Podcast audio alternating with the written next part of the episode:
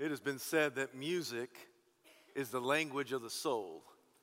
And more than a few of us could testify that sometimes only a song can lift our spirits. That sometimes it's a particular song that can soothe the anxiety of our disposition. This morning we continue in our study of the life of David in a sermon series that's simply entitled Chasing God's Heart. This morning we focus on one of David's songs. Yes, David was a skilled warrior, but he was also a masterful musician. The particular song that we are going to consider this morning was one written by David in one of the most stressful times of his life. If you have your Bible, I invite you to take it and turn to Psalm 57. Once you've found your place in sacred scripture, please stand out of reverence the public reading of God's holy word. Psalm 57, I'll begin reading at verse 1, I'll conclude at verse 11. Have mercy on me, O God, have mercy on me, for in you my soul takes refuge. I will take refuge in the shadow of your wings until the disaster has passed. I cry out to God Most High to God who fulfills his purpose for me. He sends from heaven and saves me, rebuking those who hotly pursue me. He sends his love and his faithfulness. I'm in the midst of lions. Uh, I, I lie among ravenous beasts, men whose teeth are spears and arrows, whose tongues are sharp swords. Be exalted, O God, above the heavens. Let your glory be over all the earth. They spread a net for my feet. I was bowed down in distress. They dug a pit in my path, but they have fallen into it themselves. My heart is steadfast, O God. My heart is steadfast. I will sing and make music. Awake, my soul. Awake, harp and lyre. I will awaken the dawn. I will praise you, O Lord, among the nations. I will sing of you among the peoples.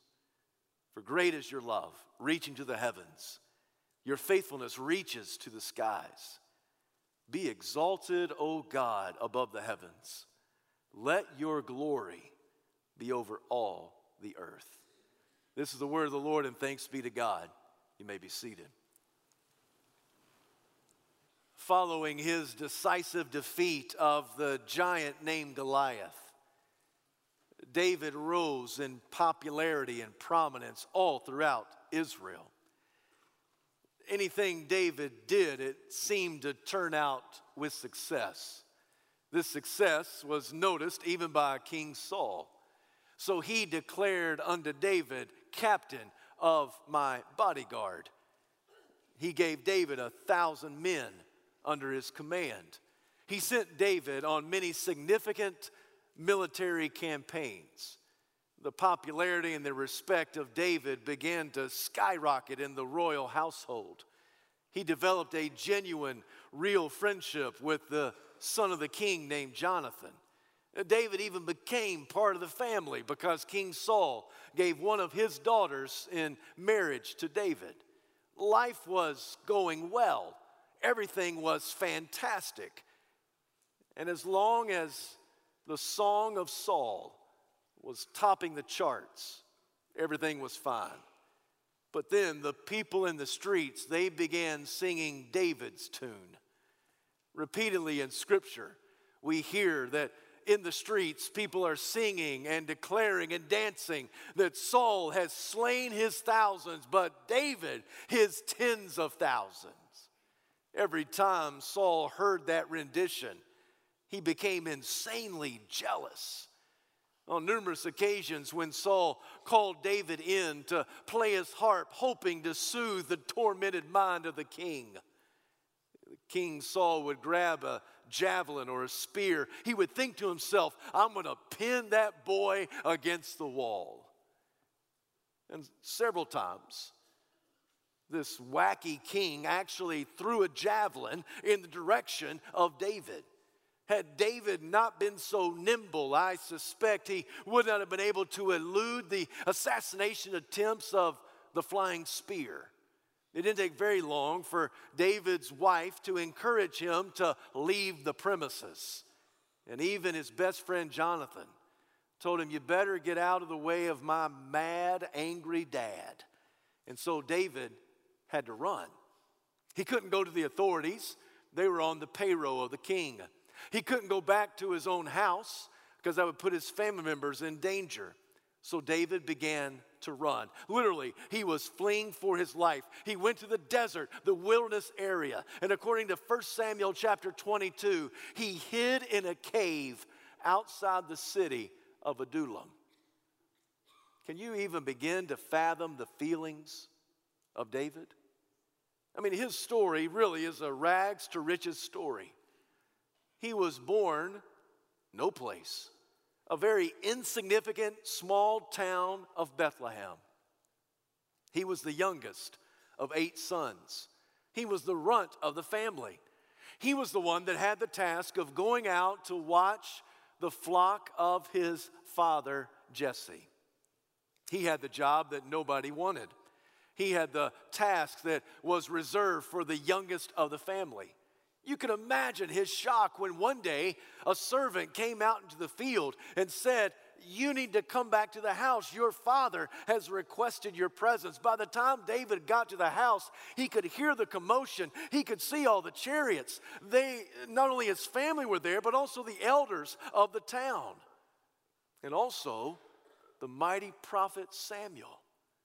When David walked in, he was intimidated by the sight of all the important people that had gathered around. And then the mighty prophet Samuel uh, strode up to him and began to anoint and appoint him as the next king of Israel. All the while, the existing king was still sitting on his throne. David didn't quite know what to make out of all of this. You fast forward just a few years, and Jesse is getting older and up in age and Israel's at war against the Philistines.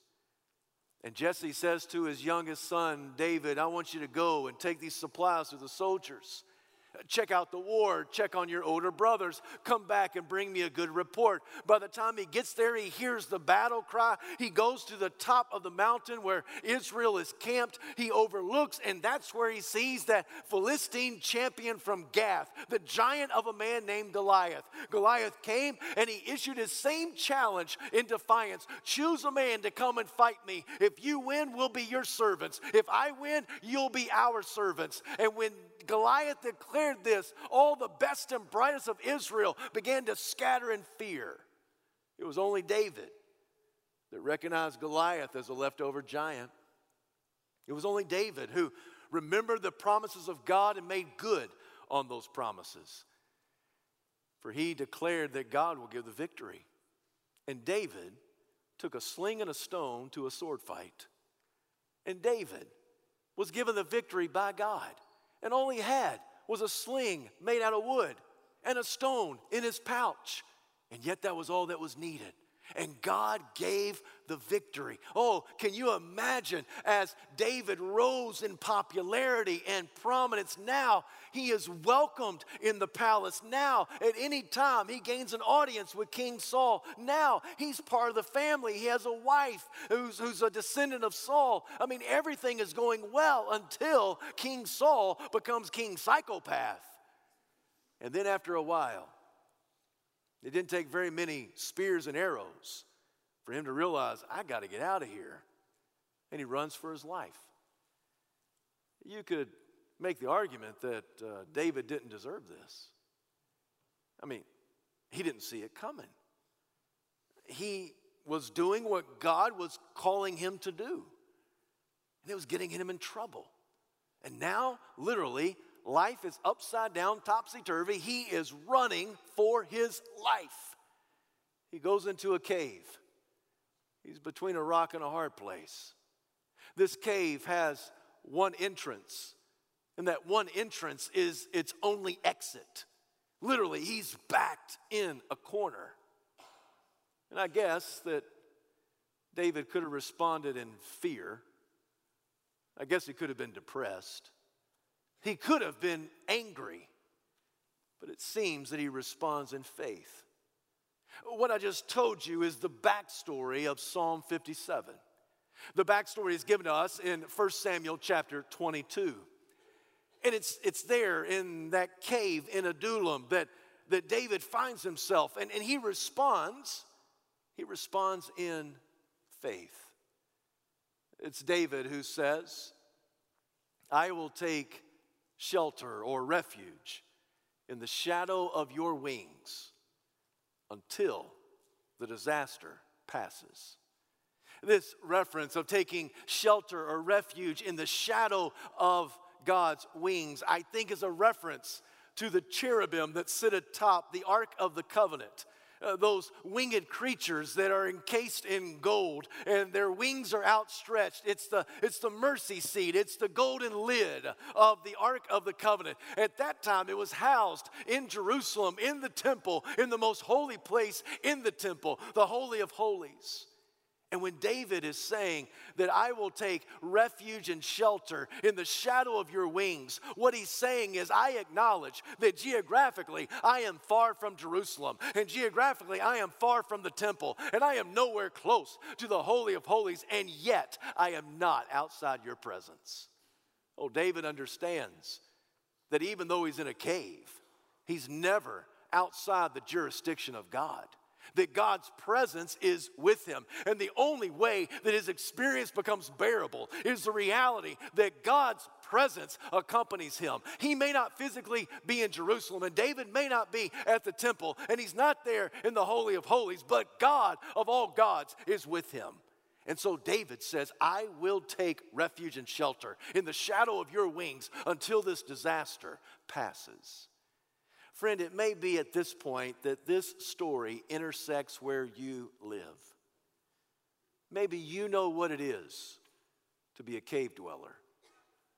Maybe you have a story similar to David in the sense that it's kind of a rags to riches story. You weren't born any place popular, uh, you weren't anything real significant, uh, yet you have been blessed by God and, and you've uh, been in decent places and you've had a good education, you've got a good job, you've got a family, you've got a spouse, you've got some children, maybe you have some grandchildren, you're in a pretty good season of life, and then something happens and everything gets turned upside down.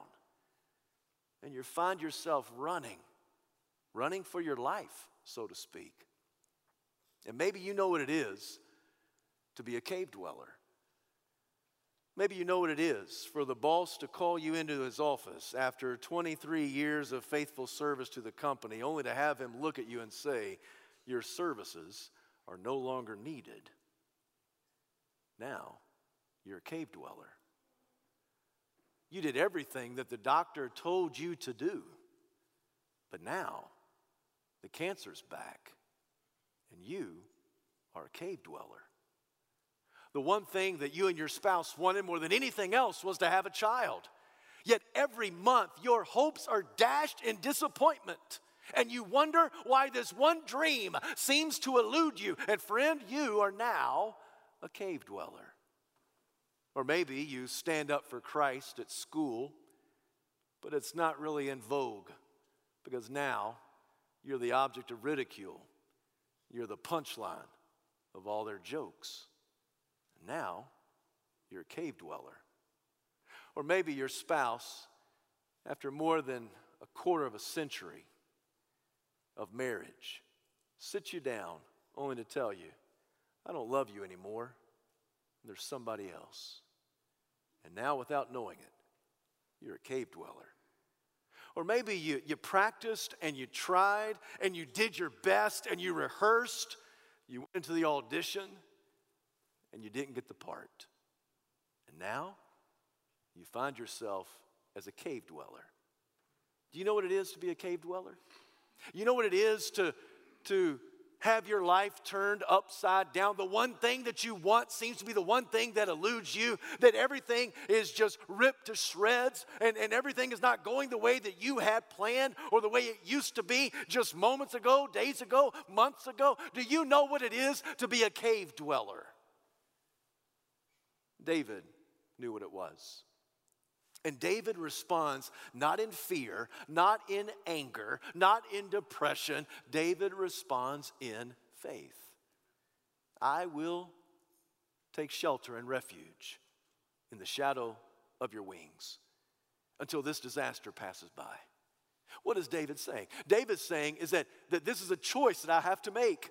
It's not something that comes naturally. In fact, what comes naturally is fear. What comes naturally is anger. What comes naturally is resentment. But David says, No, I'm not going to have any of those things. I am going to choose to trust you. I'm going to choose to take shelter in the shadow of your wings because I know that what I'm going through right now will not last forever. It will pass by. Did you catch that?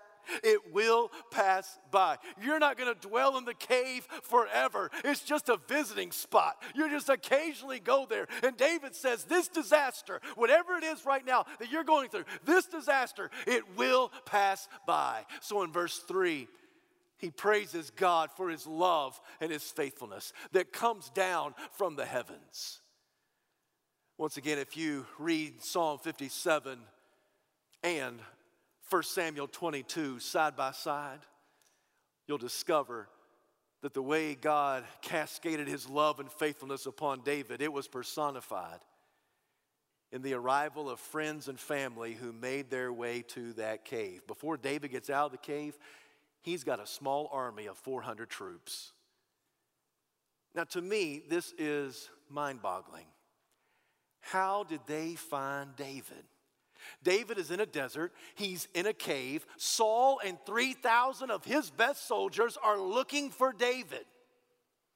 And before Saul and 3,000 of the best soldiers can find David, David is found by God's love and faithfulness, which is personified by friends and family and other soldiers and troops who say, David, I will fight with you, alongside you, I'll fight for you. How do you explain that?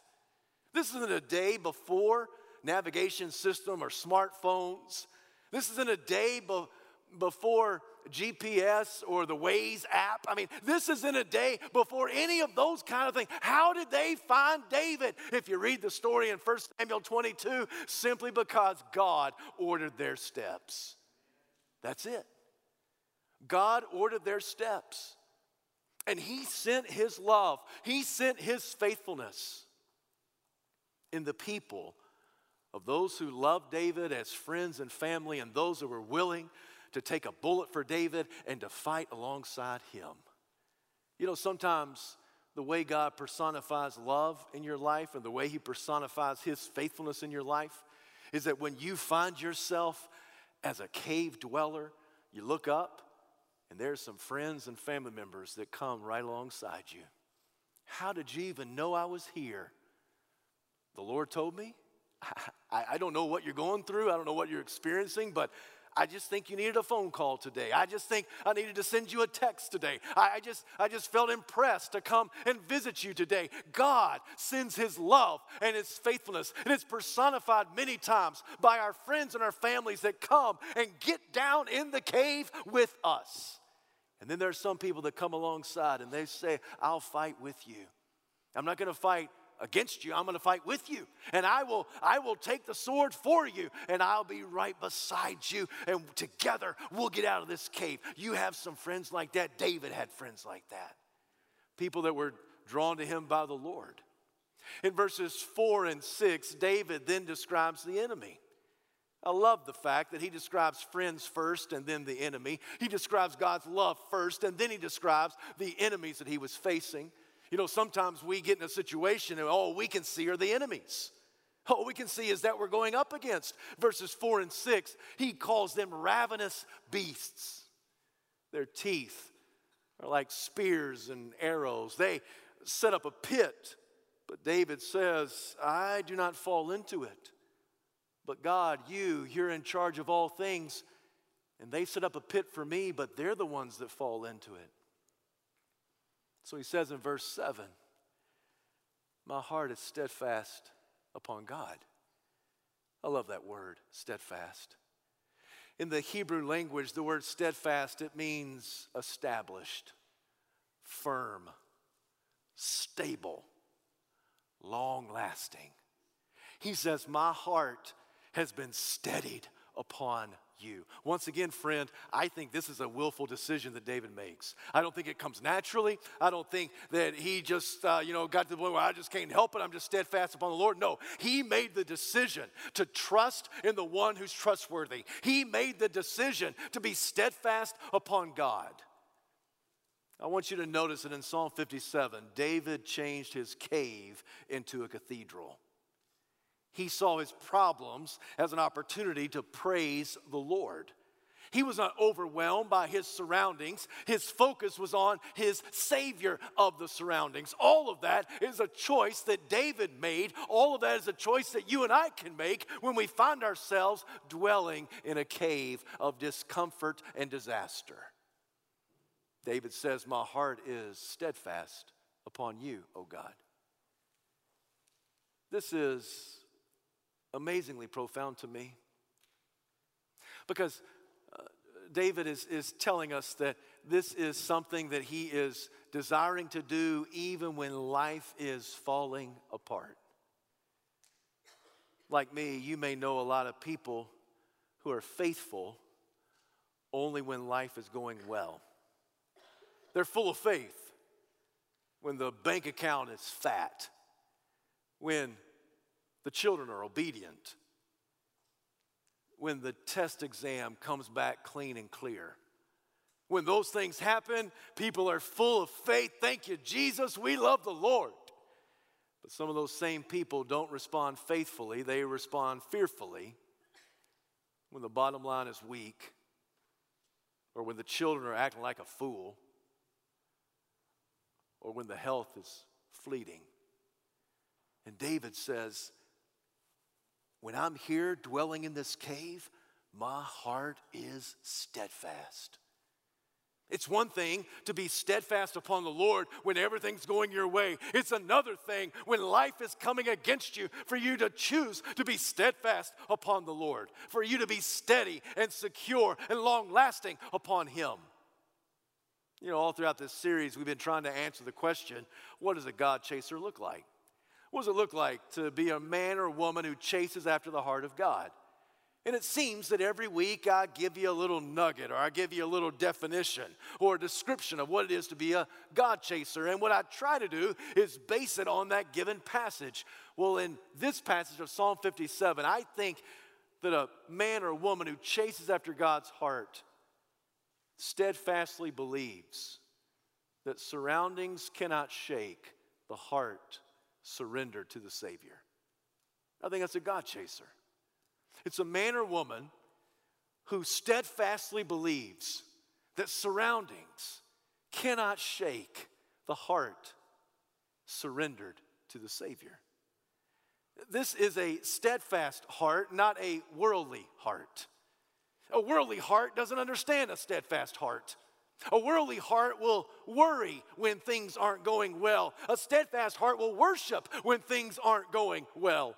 A worldly heart will only look at the problems, yet a steadfast heart will see these problems as an opportunity of praise.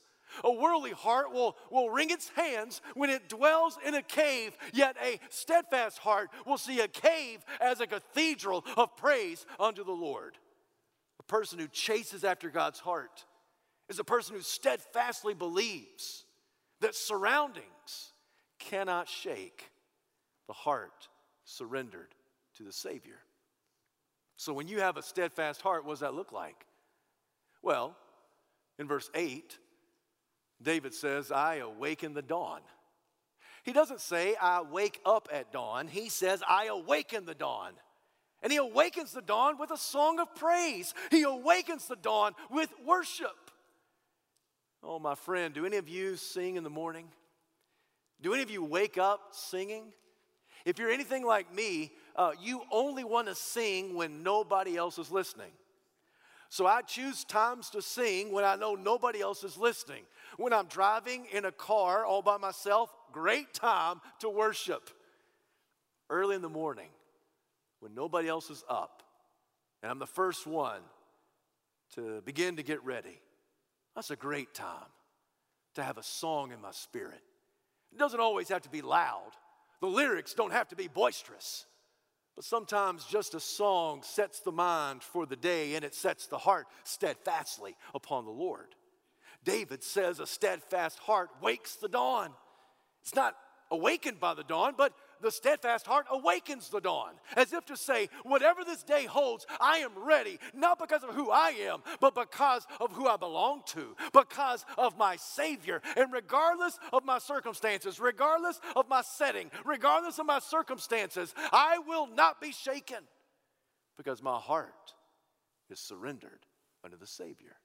So in verse 8, David says that he will awaken the dawn. In verse 9, he says that he will praise God among the nations.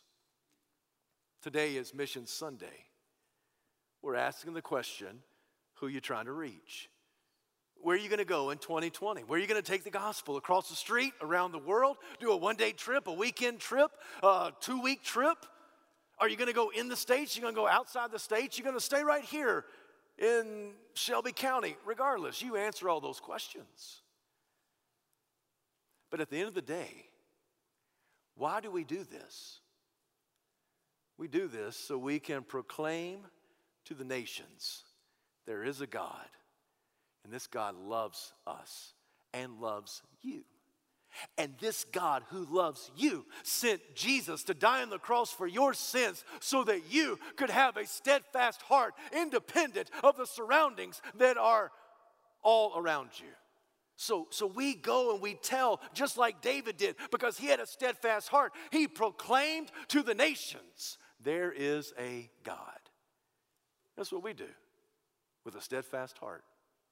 Then he gets to verse 10, and David just lifts up love and faithfulness that reaches unto the heavens. The psalm has now come full circle. In verse 3, God's love and faithfulness reached down to David. In verse 10, the love and faithfulness he now lifts up unto the Lord. It's a psalm that's come full circle. That's what happens when you have a steadfast heart. You may be a cave dweller, but you don't have to be angry about it. You don't have to be resentful about it. You don't have to be depressed or distressed about it. You don't have to be fearful about it. You can be steady about it. Because uh, a person who chases the heart of God steadfastly believes that surroundings do not shake the heart surrendered unto the Savior. Psalm 57 is made up of two stanzas verses 1 to 4, and then verses 6 to 10.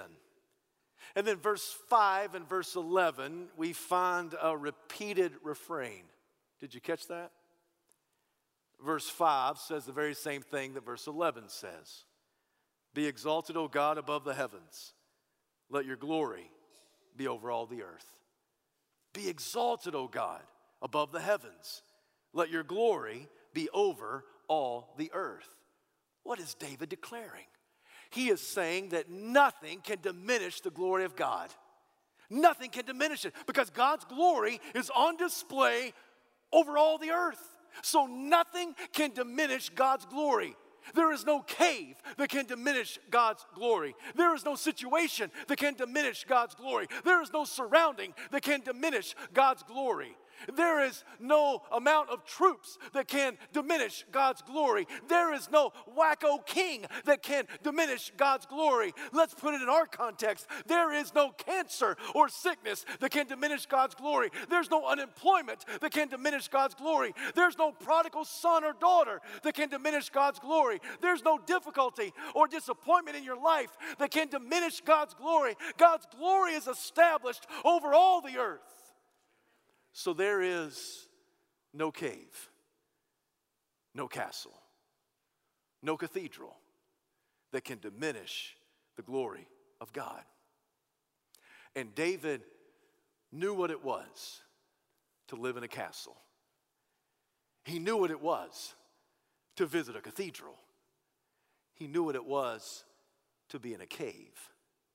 And maybe like David, you know what it is to be on top of the world You know what it is to have the world on top of you. You know what it is to be somewhere between a castle and a cave. And I this morning just came to tell you that nothing that you're experiencing, as fleeting as it is, as long lasting as it appears, nothing that you're experiencing can diminish the glory of God in your life or over the earth.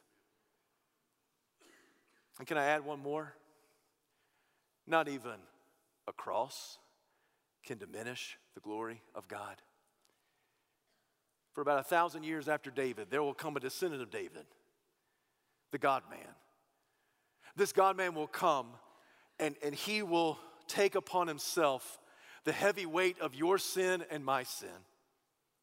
And this God man will stumble and stagger through the streets of Jerusalem. He will bear your cross upon his back. He will climb up the skull shaped hill called Golgotha, and there he'll be stretched wide. He will dangle precariously on a cross made of wood between two thieves. And in the first century, there was nothing more shameful than dangling on a cross made of wood.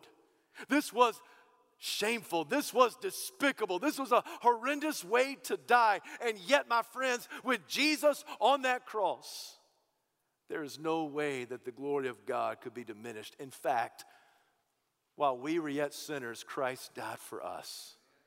And while Jesus was hanging on the cross, God was reconciling a world of lost sinners unto himself. God the Father was working behind the scenes so that the innocent one was declared guilty, so you and I who are guilty may be declared innocent in God's sight. A great swap of salvation took place at Calvary where we heap upon Jesus all of our sins, past, present, and future, and he gives upon us his innocent righteousness as if we live the perfect life of Christ every day for all of eternity.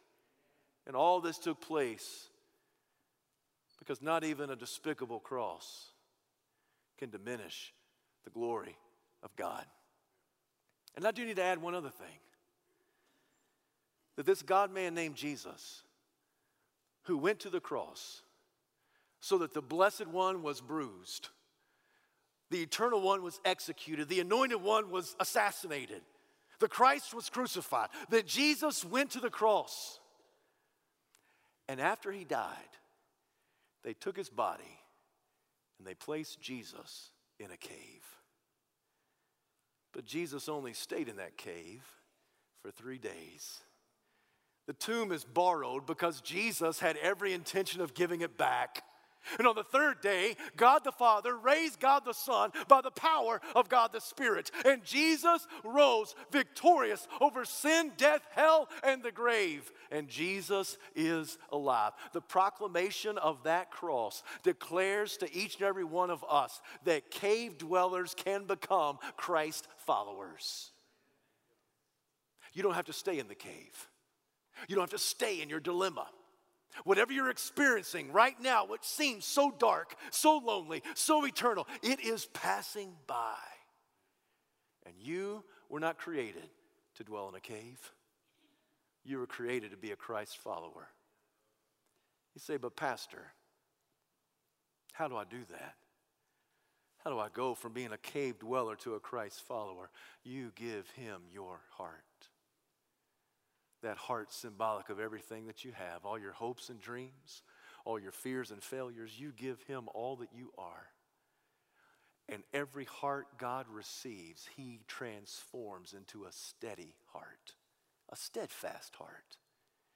Because God, who chases after us, longs to be chased after. And we who are God chasers, we steadfastly believe that surroundings cannot shake the heart surrendered to the Savior.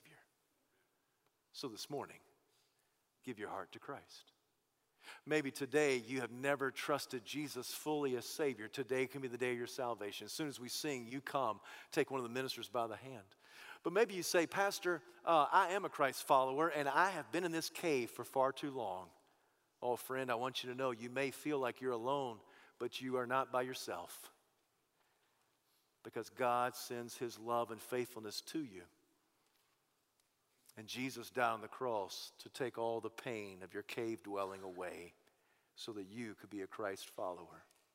Maybe this morning you need to come and kneel here at the altar and pray. Perhaps you need to come and join this faith family. Regardless of whatever you need to do today, today, before you walk out of this sanctuary today, be steadfast in your Savior, the Lord Jesus Christ. Heavenly Father, we bow before you. We give you this invitation. Oh Lord, we pray that you will capture our attention, set our affection upon you. If somebody's in need of salvation, let it be today. Open up eyes unto understanding. Father, if there's somebody here who's dwelling in a cave, help them to come and find comfort in the shadow of your wings. We ask this all in Jesus' name. Amen.